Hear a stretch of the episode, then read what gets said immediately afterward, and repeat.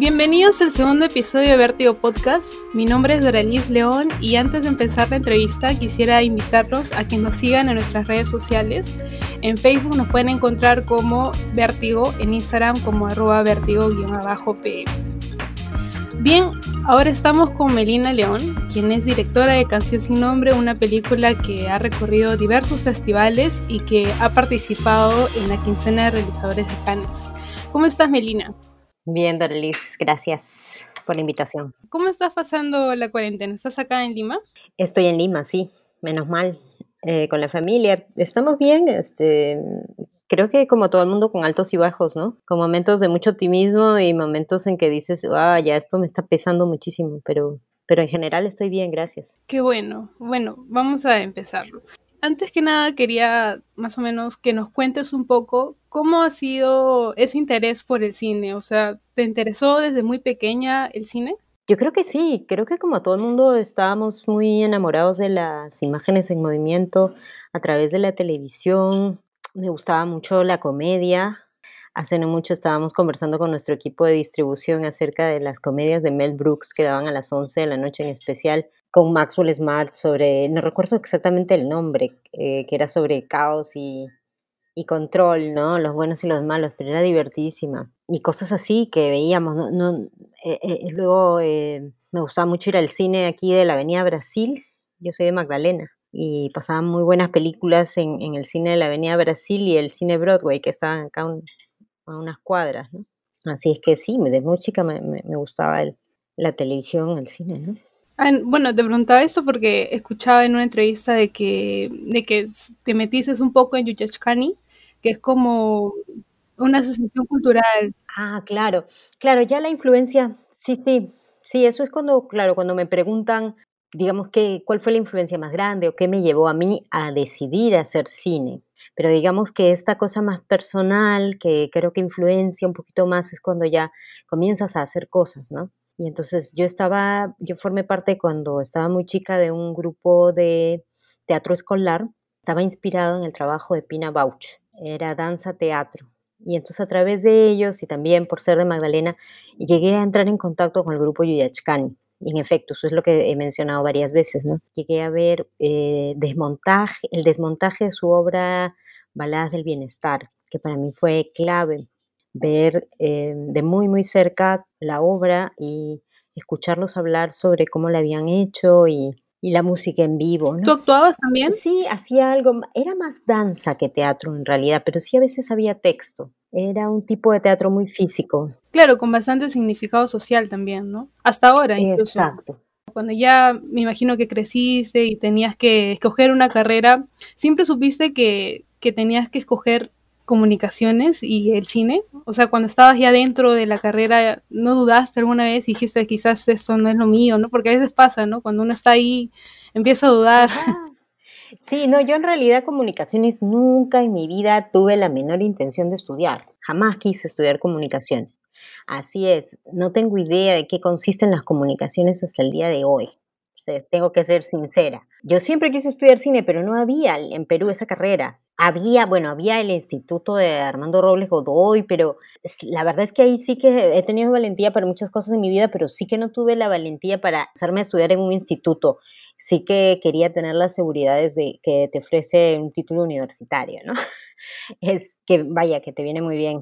Todavía no, no existía EPIC, entonces. No existía EPIC, efectivamente, que ahora es una alternativa bastante interesante donde me gusta mucho enseñar, además. Hay gente muy apasionada ahí. Y pues bueno, la alternativa era la Universidad de Lima, que tenía muy buenos profesores y muy, buenas, muy buenos cursos. Lamentablemente eran pocos. Y entonces pues todo el resto de la carrera de comunicaciones, con el perdón de mis profesores, debo decir que fueron un suplicio, salvo algunos eh, contadas excepciones ¿no? de cursos que a mí siempre me han gustado, como lo eran las clases de filosofía, por ejemplo, ¿no? y algunas clases de algo que le llamaban identidad cultural, que lo dictaba un profesor que se llamaba Evia, que, nos daba muy buenas lecturas, que además las asociaba al cine. Entonces quizás fue ahí que fuiste más para ese lado, ¿no? Yo creo que la cuestión temática, pues sí, es verdad que de alguna manera puede haberme influenciado mucho el profesor Julio Evia, porque con él leímos a Foucault, por ejemplo, ¿no?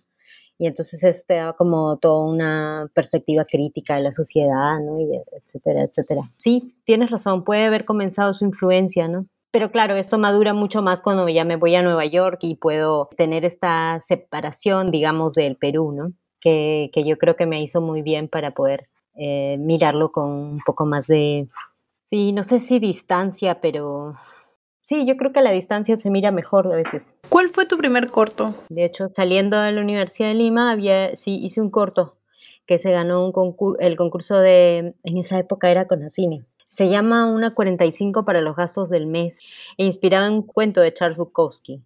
No me gusta mucho el corto, por eso no lo muestro. Además no sé ni dónde anda, pero, pero vamos, que tampoco estaba tan mal. tiene una muy bonita actuación de Miguel Isa, por ejemplo. Eh, digamos que los cortos que yo muestro son los que creo que ya viste, el, Chica con Walkman y Paraíso, ¿no? Que los hice ya en, Nueva York o desde que estuve en Nueva York. Es que es un corto muy pobre, ¿sabes? Lo hicimos con muy, muy poco dinero. Si ese corto hubiera tenido un poquito más de presupuesto, creo que sería bastante mejor.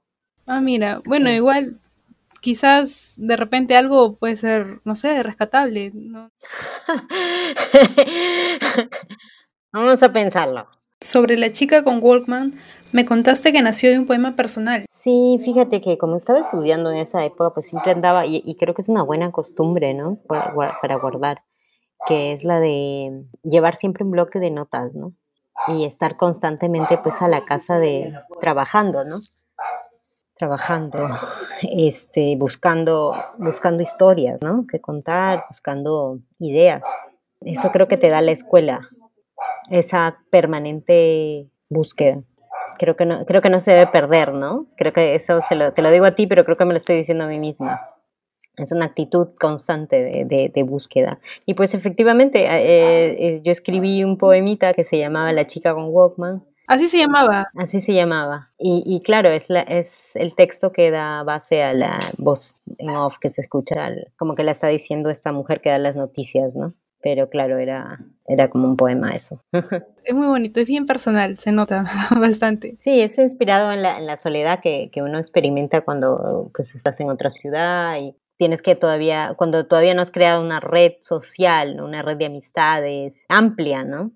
amplia, una historia con el lugar, es raro, es, de todas maneras es otra cultura, a pesar de que Nueva York pues tiene tanta gente que es de todas partes del mundo y en ese sentido, de primera instancia hay una comodidad, ¿no? De llegar a Nueva York porque tú eres un extranjero más, en una ciudad de extranjeros. Pero claro, ya luego la realidad es que pues, estás más solo que la una, como se dice, ¿no? Claro, sí, a veces pasa, ¿no? Sobre todo cuando uno está solo o vive solo, ¿no? En todo caso, se siente a veces muy, distante, ¿no? De las personas. O sea, un poco difícil acostumbrarse a, digamos, a una nueva rutina, ¿no? Exacto. Exacto, son otras costumbres, ¿no? Se almuerza a las 12 y se almuerza muy rápido y se cena muy lento a las 6 de la tarde. Eso, ese detalle nomás es como, me tomó muchísimo tiempo eh, acostumbrarme y luego volver a Perú, eh, me tomó también un buen tiempo este, volver a acostumbrarme a que no, se almuerza a la una o dos de la tarde y se almuerza bien. Y luego la cena pues también es buena. y es a las nueve de la noche, ¿no? Eh, estaba muy, muy acostumbrada a que la cena era a las seis o siete de la noche, no más, ¿no? Y las fiestas a las nueve de la noche, ¿no? Acá las fiestas hay que prepararse a ver si uno llega a la, medianoche. Yendo con El Paraíso de Lili, ¿en qué estuvo basado? O sea, ¿qué, ¿qué, te inspiraste para poder hacerlo? El Paraíso de Lili, ay, ¿en qué me inspiré para hacer ese corto? Pues... A ver, había mucho de, hay mucho de autobiográfico en ese corto, ¿no? Evidentemente. ¿Y en qué me inspiré? Pues mira, la verdad es que yo lo que creo es que en esa época escribía a mano escribía pequeñas historias a mano. Y entonces El Paraíso de Lili fue como una compilación de esas escenas o ideas, ¿no? Recuerdos. Y después cuando ya yo digo, bueno, pero tiene que convertirse en un corto, ya los pongo juntos, ¿no? Encuentro en mi blog de notas todas estas escenas y, y les doy una forma, ¿no? Ya, ya en el trabajo de, de mesa, ¿no? Claro, porque está como dividido, ¿no? Digamos, tiene un título, ¿no? Como que una historia con título. Ah, no sabía, entonces es como una recopilación de un diario, algo así, ¿no? Sí, sí, sí. ¿En qué momento lo grabaste? Es mi corto de graduación de la universidad. Para, de la maestría, ¿no? Entonces vine de Nueva York, un amigo fue a traer la cámara, mejor dicho, vino de ella, porque la universidad nos daba la cámara y los lentes y trajo, la, la filmé el cine, trajo la, la película también y pues todo el equipo era de aquí, de Perú. Y bueno, el Inti Briones vino de Chile. Y bueno, lo único que me pidió es que invite también a trabajar con nosotros a su asistente de cámara, ¿no? A Petit, que en ese momento, Cristian Petit, eh, Laurent, que era, ahora ya es un director de fotografía, en ese momento era uno de los mejores asistentes de cámara de Chile, ¿no? Sí, fantástico. Mucho se le debe a él, porque era una cámara muy, muy, muy antigua y, y, pues sí, le debemos ahí un poco, un poco la vida a, a Petit.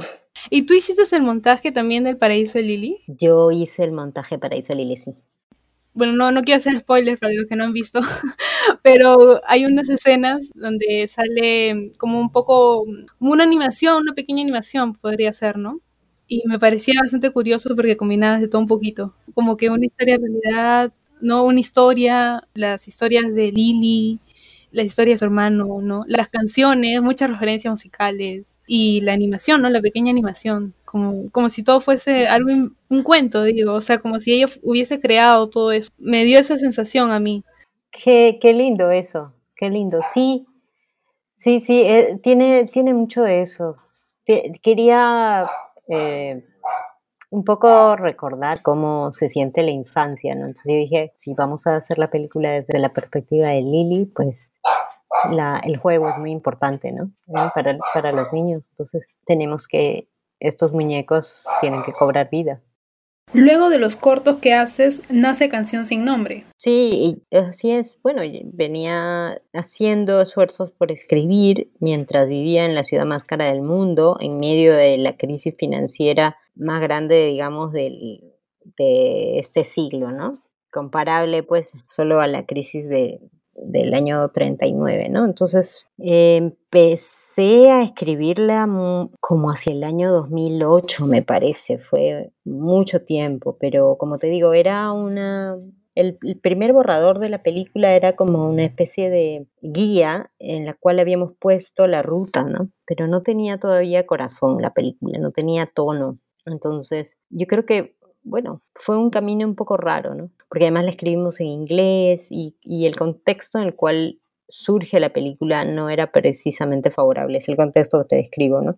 Y encima tuve algo que parecía prometedor, que era el interés de una productora que está situada en Nueva York, una productora de unos europeos que viven allá y que habían trabajado con directores bastante importantes, lo cual me llevó a pensar que era pues una suerte, ¿no? Que ellos se interesaran en, este guion o en este boceto de guion que, te cuento, ¿no? Y ahí perdí tiempo porque en realidad las cosas no funcionaron con ellos porque en buena cuenta iban a producir la película del mismo modo que yo lo hubiera ido a producir, es decir, con fondos públicos y minoritariamente con fondos privados, pero se pretendían quedar con absolutamente todos los derechos de la película. Entonces eh, era desfavorable la propuesta. Lo único favorable de ella era que, digamos, que se iban a encargar de la producción pero parte de eso no, realmente no es que me ofrecían hacer la película en menos tiempo de lo que yo hubiera podido hacerla, ¿no? Bueno, pero esta situación me tomó un par de años, ¿no? De darme cuenta de todo lo que te estoy contando en, una frase, ¿no? Fue como eh, intentos de, negociar un contrato que al final no, sucedió y, y este, la persona además que había llevado el guion a esa productora que te mencionó se salió de la productora ya había menos razones para trabajar con ellos, entonces, de hecho, ahí entró, eh, fue importante el consejo de, la productora peruana Pinky, que la debes conocer, ¿no? Pinky Campos, que, que, ha producido un montón de películas en Perú, conoce muy bien el, terreno, ¿no? La, situación, y me dijo, esto me parece que, no va a funcionar, y me dijo, sería mucho mejor que, tú tomes el toro por las astas y formes tu propia productora, y, y es más, me, me, llevó a aconsejar algo que me valió mucho, que fue vente a Perú y haz tu postulación desde acá, porque yo trataba de hacerla desde Nueva York. Y en aquellos años, cuando comencé a postular, todavía no se hacían las cosas online. Entonces tenía que pedirle favores a amigos que impriman y lleven y, no era. Que vayan con los guiones ahí, con los paquetes ahí gigantes. Sí, y era una locura, pues no, o sea, me hicieron el favor, muy buena gente, mi, mi, mi familia también alguna, alguna vez, pero era un caos, ¿no? Porque imprimir toda aquella información, que el guion es lo más fácil porque tiene, está con números, pero pero te imaginas, ¿no? Es un montón de cosas que te piden. Y entonces, pues yo no sé el, estado en que habrán llegado esas postulaciones. Claro, además el guion es como un ejercicio más personal, ¿no? O sea, uno se puede enfrascar en la computadora y va surgiendo las ideas, ¿no? En cambio, lo demás es más papeleos, cosas ah, administrativas, ¿no? Que se, que se tienen que con ir, con esperar, con hacer colas, ¿no? Con esas cosas. Pero antes no hemos, no hemos dicho exactamente de qué se trata Canción sin Nombre, nos hemos saltado esa parte importante. Para los que aún no, no saben o no han escuchado o, han escuchado poco, Canción sin nombre se trata de una historia, de la historia de Yorina Condori, que al dar a luz le arrebatan a su hijo. Entonces ella acude a un periodista y juntos emprenden una búsqueda para, para encontrarlo, ¿verdad? Eso es. Bien, dicho esto, quería preguntarte porque me pareció bastante curioso que las personas que conformen la película, Inti Brioni y Sipochi Sasaki, estén ahí, ¿no? Porque siento que es como que eh, se han juntado todo un poquito, ¿no? Para, para hacer una gran película. ¿Por qué los escogiste? Yo creo que de alguna manera la gente con la que tú trabajas es un espejo de quien, sobre todo cuando, la colaboración es artística, una especie de extensión de uno mismo, ¿no? O de, ellos tienen aquellas cualidades que, uno quisiera tener, ¿no? Tienes que tener una conexión muy, muy grande con, tus colaboradores más cercanos, ¿no? Y, y, eso mismo tengo yo con ellos, ¿no? Somos amigos porque justamente por eso, ¿no? Porque, porque tenemos una, conversación continua, digamos, ¿no? en, la, vida. Y, eso eh, a la hora de crear, pues te permite entenderte muchísimo mejor, ¿no? Porque es, en la película no es sino la continuación de la larga y hermosa conversación que es nuestra amistad.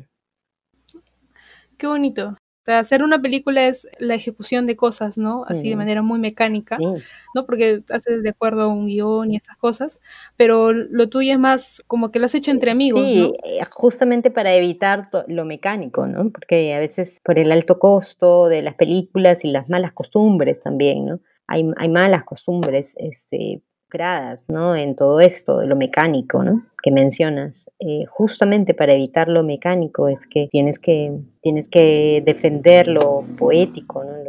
la, amistad, la poesía, la, por supuesto. Bueno, ya nos contaste un poquito de cómo fue, digamos, esa travesía para poder llegar al Ministerio de Cultura, ¿no? Para poder obtener el financiamiento y eso. Pero, ¿cuál fue lo más difícil durante el rodaje, ¿no? Ya cuando estabas grabando, ¿Qué fue lo que, no sé, te costó? Em, quizá, bueno, varias cosas, ¿no? Pero quizá ahora que lo pienso, pues lo primero que me viene a la mente cuando me preguntas eso es la distancia, ¿no? Nosotros teníamos nuestra base em, entre Surquillo, Magdalena y Barranco y, y, la primera etapa de la película se filmó en Ventanilla, ¿no? Pues el tráfico, ¿no? Es ir para allá todos los días. En un primer momento pensamos en quedarnos en un hotel allá, pero la mayor parte de gente quería ver a su familia, no querían, querían llegar a su casa, ¿no? Entonces, pues nada, yo, yo había pensado que ahorrarme ese viaje quedándome allá, pero al ver que todo el mundo se iba y yo tenía que seguir trabajando con Inti, y, yo, y él prefería volver también, como todo el resto, pues eh, teníamos eso, que, que, regresar. Entonces eran por lo menos cuatro horas de viaje diarias, ¿no? Y era un poco el, el camino de Georgina. de alguna manera hacerlo todos los días, ¿no? Y en carro, imagínate, la pobre grito nomás. ¿Y cómo la encontraste? ¿Cómo escogiste a, la actriz que interpretó a Georgina Condori? Pamela, Pamela, la gran Pamela la encontré eh, a través del director de Arena y Esteras, Arturo Mejía. La encontré porque la busqué, es así de simple, busqué una persona nueva, busqué una persona además que no solo sea nueva, sino que sea auténtica, es decir, que haya vivido eh, experimentado lo que es la marginación eh, de verdad, ¿no? Eh, no episódica, digamos, como de alguna manera la hemos experimentado todos, todas las mujeres, sin duda, ¿no? de alguna manera hemos experimentado violencia y marginación, pero yo quería conocer y tener en el papel de Georgina una persona pues, que haya vivido, digamos, que lo peor de la marginación sistemática ¿no? de este país. Y entonces eh, me fui para Villa El Salvador, donde yo sabía que había muchos teatros. pues por internet vi que, este teatro Arena y Esteras era como uno de los más importantes y fueron muy, muy simpáticos, muy eh, nobles, ¿no? los que llevan esta, esta institución, que son Arturo Mejía y su esposa Ana Sofía Toguchi, quienes me abrieron las puertas y, les conté lo que el proyecto y, me dejaron hacer el casting ahí. Y específicamente les hablé de la protagonista que estaba buscando y ellos me presentaron a, Pamela, ¿no? primero por una foto por Facebook que, me pareció ideal y luego pues finalmente la conocí, hizo un estupendo casting y, y, como era la primera persona que yo veía pues no pude confiar en mi suerte. Y entonces vi muchísimas aspirantes a Georgina más, ¿no? Y, y al final pues volví a Pamela, ¿no? Me, una, en una entrevista creo mencionabas de que Pamela era muy delgada y que quizás una de lo digamos una de las preocupaciones tuyas y del equipo era de cómo cómo hacer para que ella engorde no un poco más porque interpretaba a una mujer embarazada así es así es ella uno de los de las pocas razones que me hacían dudar de Pamela para darle el papel es que efectivamente es una persona de contextura muy pero muy muy muy delgada no yo decía, pero ella, ¿cómo vamos a hacer para que parezca embarazada? ¿No? Es un poco rara ese embarazo. Y le pedí que suba unos cuantos kilos, unos 10 kilos, ¿no? Pero ella subió más, subió 17 kilos. Y entonces, pues eso le da, la credibilidad, ¿no? Claro que hay mujeres delgadas, embarazadas, pero creo que la mayoría sube bastante, ¿no? Entonces, es, es mucho más, más creíble, ¿no? Sí, es verdad. También escuché de que la postproducción se había realizado en Brasil.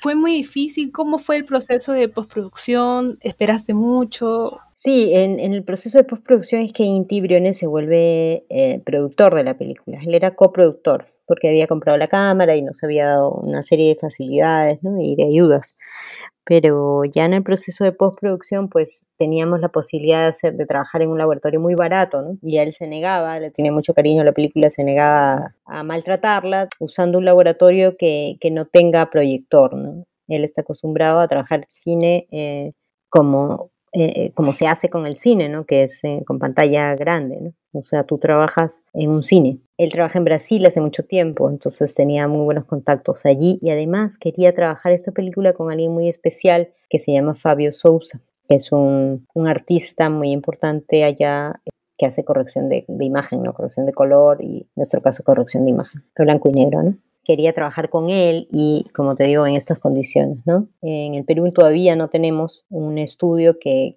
tenga un, proyector y, esa facilidad, ¿no? Para trabajar en un cine. Entonces tú, tú estás arreglando la imagen eh, sentada en un teatro, ¿no? Y así fue como lo hicimos, ¿no? Fue un lujo tremendo y, pues gracias a esas gestiones y esos compromisos que él asumió con, con O2, que, que él se convirtió en productor y aparte, bueno, por toda la trayectoria, ¿no? de acompañamiento de la película. Pero sí hubo un riesgo financiero también de su parte, bastante, bastante importante. ¿Y cómo llegó la película a estrenarse en la quincena de realizadores? Pues, pues ya de milagro, mira, eh, eh, porque ya para ese momento estábamos un poco desbordados de trabajo. Yo creo que el primer paso para llegar a, para que haya sucedido e-, esa, ese milagrito, digamos, este, fue haber podido asistir a Ventana Sur, ¿no? ¿Qué es Ventana Sur? Ventana Sur es un mercado muy importante, un mercado de películas muy importante que se hace en Buenos Aires en diciembre todos los años. No es un festival como conocemos todos los festivales de cine, que son para el público, ¿no? Es una especie de festival, por eso se llama mercado, eh, que es solamente para gente de la industria. ¿En qué consiste eso? La mayoría de, cinéfilos o, gente que está comenzando, digamos, en esta carrera no, no conoce, ¿no?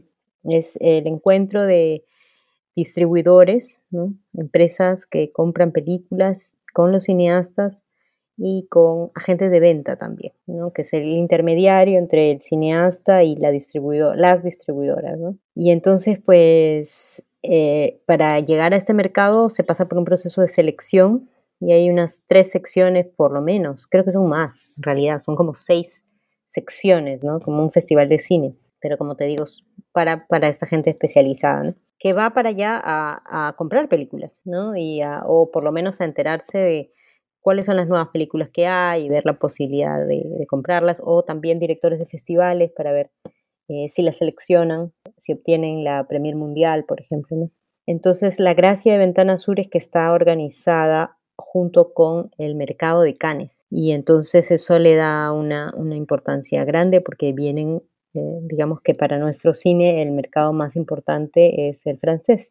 Vienen a Latinoamérica eh, en diciembre por, por este periodo vienen a Latinoamérica pues todos o los más importantes representantes de estas empresas, ¿no? Desde las más pequeñitas hasta las más grandes. Y pues ahí pasamos la película, nos dieron una, estuvimos en la sección copia final y nos dieron una, una proyección, me parece. O sea, hicimos todo esto para proyectar la película una vez en el cine en Buenos Aires.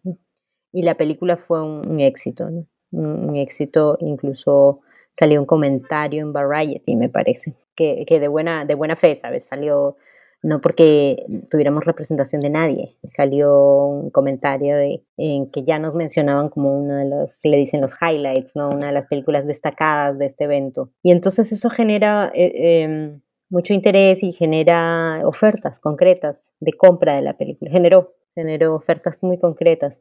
Y entonces pues eso, comencé a, descubrir que existe ese mundo, ¿no? Que, que te estoy relatando y ahí, entre todas las empresas que querían comprar la película, pues terminamos eligiendo a Luxbox por varios motivos, ¿no? Habían todas las empresas nos, parecían súper interesantes, súper generosas, ¿no? Es una empresa que está en Francia, en París, y eh, eh, una de las personas que dueña de esta empresa pues es peruana y pensamos que, que, era importante darle su primera película peruana porque ha, ha, vendido muchísimas películas de todas partes del mundo eh, pero no tenía una película peruana en su catálogo y, y, eso de alguna manera era un honor porque es una empresa muy importante, ¿no? Gente que, que está muy metida en el cine y pensamos que, que, que era lindo que darle la película a una, a una mujer peruana, ¿no? ¿Cuántos festivales han, han ido hasta el momento? Perdí la cuenta y perdí la cuenta porque la película se, se vendió en muchas partes. Y cuando la película se vende en muchas partes, eh, ya no te enteras exactamente, porque eh, comienzan a mandarla, estos nuevos eh, representantes de la película en estos países comienzan a mandarla a festivales y tú ya no sabes, ¿no? digamos que hasta que no la habían vendido o solo la tenían vendida en Francia, pues más o menos estaba centralizada la información porque la manejaba Luxbox nada más, ¿no? Entonces Luxbox te manda un reporte y te dice estamos en todos los festivales y es más, ellos son los que organizaron mi gira el año pasado, ¿no? Que estuve no sé en cuántas, por lo menos 20, 25 ciudades, ¿no? Pero eh, el número exacto no lo tengo, por eso que te cuento, sí sé que son más de 80. 80 festivales en todo el mundo, sí. No, hemos tenido mucha suerte, la verdad. Este, tan, tan es el caso que no, no sabía, no tenía idea de que, de que podía influenciar tanto en la decisión de una distribuidora peruana, ¿no? Sí, bueno, pero tiene todo el sentido, tiene todo el sentido. Claro, de hecho, han comprado la película, todas las empresas que la han comprado. En general yo creo que les ha gustado mucho, pero no se puede negar que, claro, viene respaldada por, venía respaldada por Cannes, ¿no? Por la quincena de realizadores, en fin, y por, y por los premios, ¿no? Pero, claro, hay una gente que la compró muy temprano. Entonces, por ejemplo, eh, eh, Sophie Dulac, la empresa que la compró en Francia, la compran en buena cuenta por, por este rumor, ¿no? Que viene de Ventana Sur, por el hecho de que Luxbox, la empresa de, Fiorella Moretti, esta peruana que te digo, este, es muy prestigiosa, ¿no? Y pero no había sido aceptada en la quincena de realizadores la película cuando ellas la compran, ¿no? O sea, estaba, podría haber sido rechazada y, y ellos ya habían, ya la habían comprado, ¿no? O sea, con la esperanza obviamente de que se estén en un buen festival, pero podría haber sido rechazada por, digamos, ¿no? Han podido, e, es, es un bonito mm, eh, riesgo, ¿no? Mientras que, claro, ya, ya las demás, bueno, ya ya pues este, van a lo seguro, digamos, ¿no? Con 80 festivales y, y 30 y picos premios. Sí, bueno, hoy ha sido, ah, hubiese sido el estreno, ¿no? Pero bueno, con todo eso de la cuarentena, dijiste que lo ibas a postergar para mitad de año, pero bueno, después salió este Ceballos diciendo que ya no iba a haber nada de, nada de espectáculos ni nada de esas cosas. Exacto, y eso nos ha caído esta semana y pues ahora tenemos que decidir qué, qué hacemos, ¿no? estamos en una duda todavía. No, es, es muy pronto para, para saber qué, qué vamos a hacer, si esperar al próximo año y para poder tener nuestra estreno en salas, que es además el compromiso que tenemos con el Ministerio de Cultura y, y, la idea, ¿no? Eh, es, es, hacer las cosas, tener todo, ¿no? Pero a la vez, eh, claro, es una película del 2019, ¿no? Entonces tener que esperar al, al 2021 para ponerla en salas es, es un poco frustrante y no es precisamente la idea, ¿no? Porque además todo el material de publicidad, todas las entrevistas, todo eso lo hemos hecho ya, entonces tendremos que reactivarlo, reactivarlo todo, ¿no? Hacia fines de año y además no sabemos con qué garantías hay de que hacia marzo o abril del próximo año las cosas realmente cambien, ¿no? La percepción, la gente se siente segura de volver a los cines, etcétera, etcétera. Así es que en esa conversación nos encontramos ahora mismo, ¿no? Viendo las posibilidades. Vamos a ver qué dice el Ministerio de Cultura. En fin, son varias variables, ¿no? Vamos a querer representar al Perú para los Oscars, ¿no? Vamos a postular a eso. Pero claro, uno de los requisitos es haber hecho estreno comercial, ¿no? Y nosotros estábamos a un paso de hacer el estreno comercial y, y la pandemia lo ha impedido. Entonces, me imagino que van a flexibilizar las reglas, en fin. Ah, con respecto a eso, quería hacerte dos preguntas. La primera era, cuando tú estrenas en Cannes, digamos, en el, año pasado, ¿puedes postular para el Oscar al año siguiente? Sí, claro, es el mismo recorrido que hizo Retablo, por ejemplo, ¿no? Retablo que estrenó, e, e, es exactamente lo mismo, ¿no? Al año siguiente que ellos habían estrenado no, no postularon al Oscar, ¿no? ¿no? No el mismo año, perdón, sino al año siguiente. Y es más, se demoraron, se demoraron este, un montón para estrenar en salas. No recuerdo, pero creo que fue, me parece que fue, estuvieron el año pasado en cartelera, Retablo. Claro, estuvieron el año pasado, claro, pero ellos son una película del año 2017. ¿no? Ellos estrenan, es, Retablo es una película del año 2017, o sea, estrenada ese año, ¿no? Entonces, claro, de alguna manera estaríamos siguiendo los pasos de, retablo, ¿no? Que, no está nada mal. Pero sí, pues es un poco, queríamos, eh, es un poco, digamos, este, desconcertante, ¿no? También te afecta un poco en cuanto al, al, financiamiento, dinero que puedas recibir por la película. el estreno puede ayudarte a recaudar los fondos, ¿no? Claro, no, no, definitivamente. O sea, nosotros, claro, esa es la esperanza de, dinero para la gente, para los cineastas, ¿no? Esto es trágico. O sea, lo que pasa es que, claro, nosotros no hacemos la película, e, estas películas para ganar plata, pero claro, es que tenemos que, pero al mismo tiempo tenemos que vivir, ¿no? Y entonces, claro, no es la depresión de la persona que perdió el propósito de su vida. ¿sabes?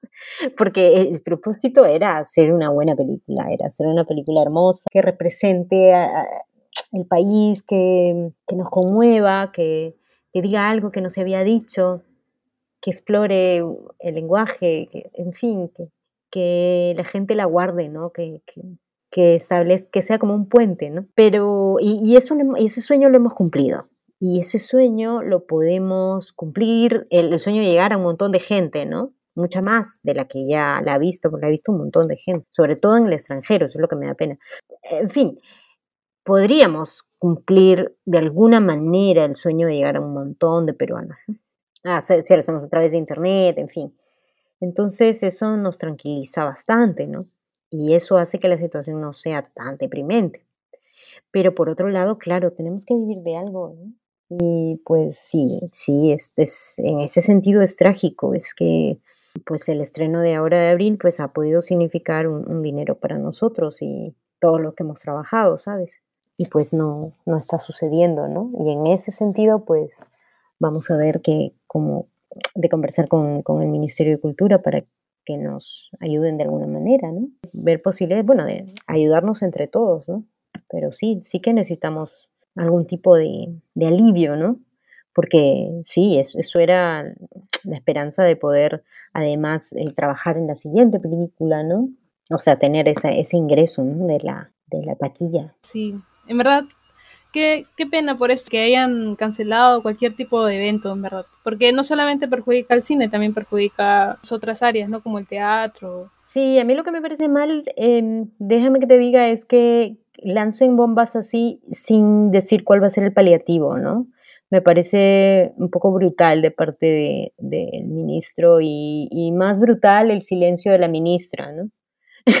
Es como, bueno, está bien, estamos de acuerdo, si si me vas a dar una bomba, pues dámela, está bien, todos de acuerdo, pero dime cómo, cómo vamos a, ayudarnos, porque me estás diciendo, oye, ¿sabes qué? Lo, lo, que tú haces, a lo que te has dedicado toda tu vida, bueno, nos está diciendo a todos, ¿no? Los del sector, este, no vale ya, y, pues, o sea, como si nosotros no, no comiéramos de nuestro trabajo.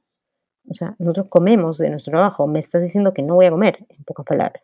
¿no? Y no estoy siendo tremendista. No lo estoy siendo en este caso. Me cuido mucho de no serlo. Entonces, pues me parece muy bien porque hay que cuidarnos y todo eso, pero, pero que, ¿sabes? Si vas a decir una, una cosa así tan grave para, para la gente, pues debería haber, haberse preparado también con, con, una respuesta de ayuda, ¿no? Sí, yo lo que creo es que la ayuda ha debido ser universal, no por partes. No que te doy 300 soles a ti y tú puedes tener 2.000 soles de allá y tú puedes tener tanto de... No, o sea, ha debido ser para todos los peruanos, esto es lo que van a recibir y pues si hay alguna gente que no se lo merece, no se lo merece, pero, pero ya, o sea, todo el mundo tranquilo, ¿no? Porque esto de que es el mayor rescate que va a haber, a ver, pero sería bueno que nos rescaten ahora que lo necesitamos, ¿no? y que rescaten a la gente, no a las grandes empresas. Bueno, para ir finalizando la entrevista, mm, ¿podrías eh, dar unos consejos a los que quieren entrar al mundo del cine, los que están planeando hacer su primera película y están un poco desorientados o ya, ya se la bajaron porque la DAFO no les dio financiamiento? algunos, algunos, no sé, consejos que nos podrías dar. Con respecto a, e, es que es bien difícil dar consejos con respecto a estos temas que son tan delicados, ¿no? Como la economía personal, individual, depende mucho, ¿no? En primer lugar, creo que ayuda mucho decir que el cine eh, ha sido, porque es un arte muy caro, ha sido tradicionalmente el cine de las clases altas, ¿no? Es la mirada de la clase alta que puede permitirse el lujo de hacer películas sobre muchos temas. Y entonces creo que vale la pena que nosotros, que no somos de la clase alta, que somos más o menos de la clase media, incluso pues sería divino que comiencen a aparecer como ya lo están haciendo, ¿no? Gente que viene de hijos de campesinos, ¿no? Que ya están filmando, gente que viene de, otro tipo de, de orígenes, ¿no? y, de gente que ha tenido tradicionalmente muy bajos recursos. Es importante su visión, es, es muy importante la visión de, para entender el mundo, ¿no? la visión de, de, de, todo el resto, ¿no? de los que soñamos hacer cine. No solo pues del grupo de que descendientes europeos que tienen pues casa en Miraflores, ¿no? y, nada, y pueden hacer muy buenas películas, pero pero no queremos que solamente sean ellos quienes hagan las películas. Es demasiado hermoso el, arte que tenemos en nuestras manos como para que solamente puedan acceder a él un puñado de personas blancas y con plata. Eso es muy chiquito, es como que hace, no contribuye a un país a vernos realmente, Y entonces, pues, es importante, lo que hacemos es importante. Y entonces, en ese sentido, pues, entendernos entender que los que nos demoramos en hacer más las cosas, pues es obvio que es porque no tenemos muchos recursos, ¿no? Como para poder invertir nuestro tiempo y, invertir esos recursos en nuestra, nuestras películas, ¿no? Entonces, si tenemos claro eso, pues, pues despacito se llega lejos, ¿no? Despacito se pueden hacer cosas. Y pero claro, hay que tener un coraje, una astucia y, y saber crear redes y saber que, que va a costar, que cuesta mucho dinero, cuesta muchísimo dinero, entonces hay que saber eh, dónde encontrarlo y tener ese tipo de paciencia y, destreza, y, eso es algo que se va aprendiendo, no necesariamente es la cualidad de un director, un director es otra cosa, estas cualidades son las cualidades de productor, pero hay que desarrollarlas. Eso además tiene una ventaja, el hecho de no tener un productor que consiga el dinero por ti podría tener una ventaja y es que tú eres el, que controla todo. No tienes quien te diga a ti, oye, ok, yo tengo esta, esta plata, pero sabes que tienes que poner este producto en tu toma. Y pues a cualquier cineasta que se precie eso le suena ¿sabes? Comida pasada, ¿no? Bueno, esa, esa carga que es tener que buscar de los financiamientos públicos, sobre todo, y etcétera, etcétera, tiene otro, otro lado, ¿no? Hay otra cara de la moneda y es la libertad. No hay que quejarse mucho y, hacer más y, hacer más contactos y pues saber que, que te estás demorando en hacer tu película probablemente porque tienes problemas de guion. es verdad también. Probablemente tu guion hay que trabajarlo y hay que esto, pero también probablemente sea que, que, tienes que mantener a tu familia. Muchas gracias, Melina, por esta entrevista. De verdad que nos ha ayudado bastante para poder comprender mejor de todo un poco, ¿no? Y nada, en verdad te agradezco mucho por tu tiempo. Muchos éxitos en la película. Que te vaya muy bien. Esperemos el estreno pronto. Ojalá. bueno, suerte, suerte en eso, Melina, que te vaya muy bien.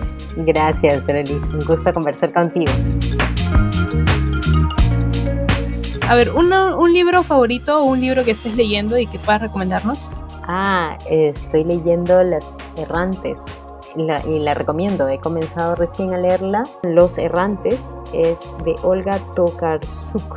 Y sí, lo recomiendo muchísimo, es una locura de libro. ¿Alguna película que estés viendo? ¿Y qué estoy viendo? Pues vi, vi hace poquito Okja de Bon Joon-ho, la recomiendo con mucho cariño a todos los que les gustó Parásitos. Está buena ver toda la, la filmografía de ese director. ¿Y alguna canción o algún disco que te guste? No sé, pienso en ahora mismo en Adriana Calcañoto, esta cantante brasilera, pero este grupo que te digo lo puso Carlos Victoria en Facebook y es una música muy pop, pero que me ha gustado, que se llama Lighthouse Family. Y comencé, eh, recomendó una canción y la puse y, me gustó mucho. Bueno, muchas gracias por, gracias por la entrevista de nuevo. Nos hablamos. Chao, chao.